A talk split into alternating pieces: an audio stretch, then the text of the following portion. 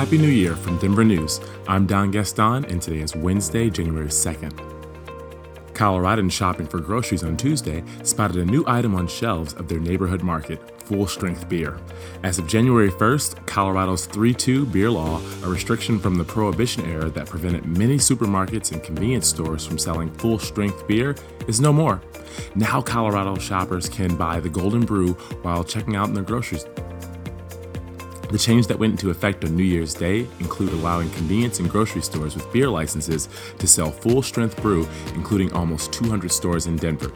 Grocery and convenience stores can also start delivering beer, while a limited number of grocers will be able to sell liquor and wine. With the recent blast of cold weather, Denver Animal Protection is reminding pet owners that animals need to be safe and warm during the winter.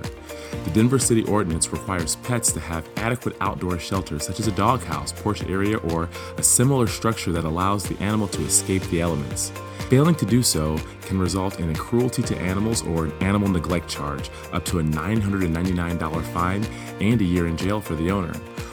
When pets are brought indoors from the cold weather, remove snow, ice, and salt off coats and paws, and ensure they have plenty of water to stay hydrated. Dogs and cats also burn extra energy by trying to stay warm in the winter. Denver Animal Protection suggests feeding them a little bit more than usual to provide much needed calories. In sports, the Avs take on the Sharks tonight at 9:30. The Nuggets beat the New York Knicks 115 to 108 and they'll play tomorrow. In weather, it's going to be a whole lot warmer on Wednesday in Denver than it was on New Year's Day, forecasters say. The high will be 42 and the low 23 tonight. That's it for today, Denver. Check back soon and stay informed.